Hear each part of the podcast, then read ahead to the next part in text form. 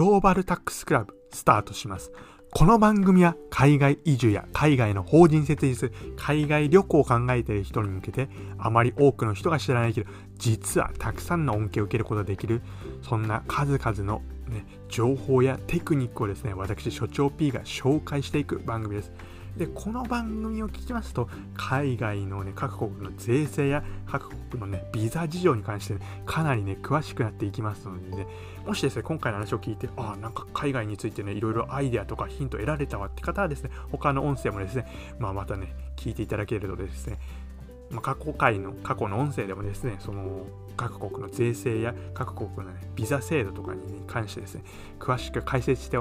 ますので、そちらのね、音声も聞いていただけたらいいかなと思います。それでですね、早速ですが、今日の内容に入っていきたいと思います。はい、というわけでですね、今回はですね、富裕層の人だけが知っている2つ目の居住権や市民権を手に入れるため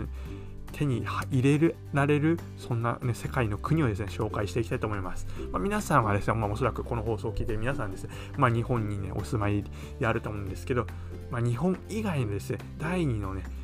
国の市民権やね、居住権をね、手に入れる、そんな方法をですね、今回お話ししていきたいと思います。まあ、今までもですね、グローバルタックスクラブで、そんなんでですね、その海外で、海外の国でですね、永住権をね、手に入れる、永住権を手に入れることのできる、ね、国を紹介してきました。まあ、例えばですね、その、えー、っと、どこでしょうか。例えば、例えば、その、イギリスとか、イギリスとかですね、14年以上で現に滞在してればね、そのビザ取得できますし、あビザで永住権ですね、永住権取得できまして、あとはですね、カナダとかですね、いかにもその投資移住っていうのができまして、そのね、そのカナダ、カナダ指定のですね、場所にその投資を行いますと、その永住権が下りたりっていうふうに、まあ、意外にもですね、そういうふうに長く滞在してたり、投資をね、現地、その国に対して投資をしてたりするとですね、永住権や市民権が下りる国がその世界には存在するんですけど、まあ、今回はその中でもそのね、あまり多くの人が知らないけど、まあ、実はそのそういうふうにですね債券を買うだけで市民権が手に入ってしまうんでそんな国をですね紹介していきたいと思います。で皆さんにここで問題ですがそのカリブ海にある債券をね買うだけでね市民権が手に入ってしまう国は一体どこでしょうかそれでですね皆さんちょっとねお考えいただけたらいいかなと思いますが、まあ、カリブ海ですね今までもねバミューダとか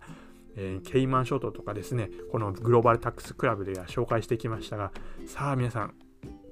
回答はね、思いつきましたか？それでは正解を言いたいと思います。正解は、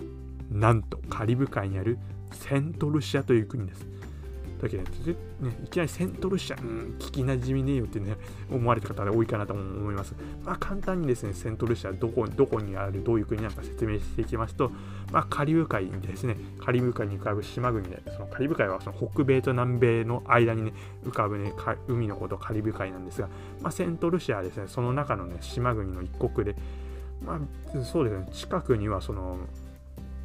メキシコとか、まあ、アメリカとかあるんですけど、まあ、どちらかというとですね、位置的にはですね、南米に近い国であるんですけど、まあ、そんなね、セントルシアの市民権なんですが、まあ、実は債権ですね、債権を買うことによってですね、現地の、ね、市民権が手に入ってしまうんですね。まあ、日本円で換算すると大体、ね、約2200万円なんですけど、最低2200万円の債権を買うと、なんとね、セントルシアからお、お君国に貢献してるからっていう感じで、まあ、まあ、どういう感じで実際もらえるかちょっとね実際セットル社に行ってもらってみないと分かんないですけど、まあ、そういうふうにま債権を買うことによってですね市民権を手に入れることができてしまうんですね。でしかもですねその今回その形的には別になんか手数料を取られるというわけではなく債権をそのねセントルシア国のね債権を買うってことなんである一定の年数を得ますとそれそれその債権がま払い戻しとなってですね、まあ、皆さんの手元にですねその投資したお金が返ってくるんですね。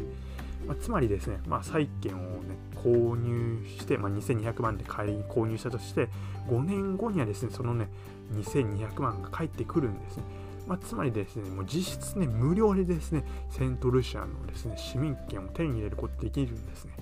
まあ、こういうふうにですね、まあ、今回のセントルシアに限らずですね、世界でですね、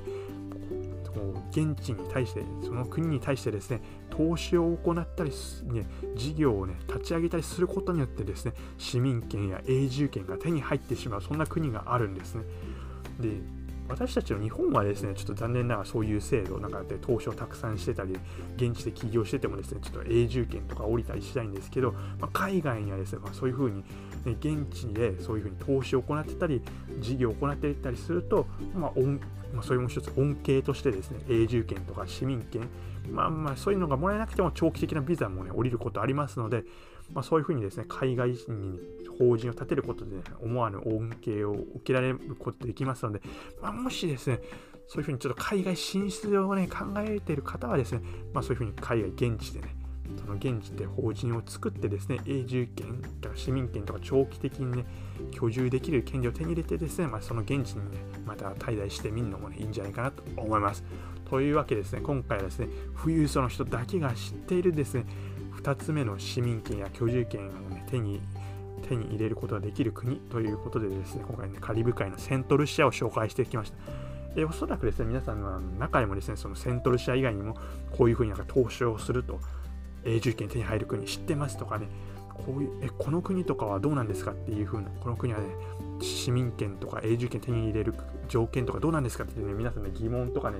要望とかね、あるかなと思うんですけど、まあ、もしね、何かね、オファー、リクエスト、リクエストがございましたら、またですね、いつものように、えー、この番組のコメント欄かメールにですね、またリクエストいただけたらいいかなと思います。ちょっとですね、まあ、前回もお話ししましたが、結構リクエストがたくさん来てますので、まあ、必ずしもですね、ちょっとお答えできるかわかんないです。ですが、まあ、ね、精一杯ね、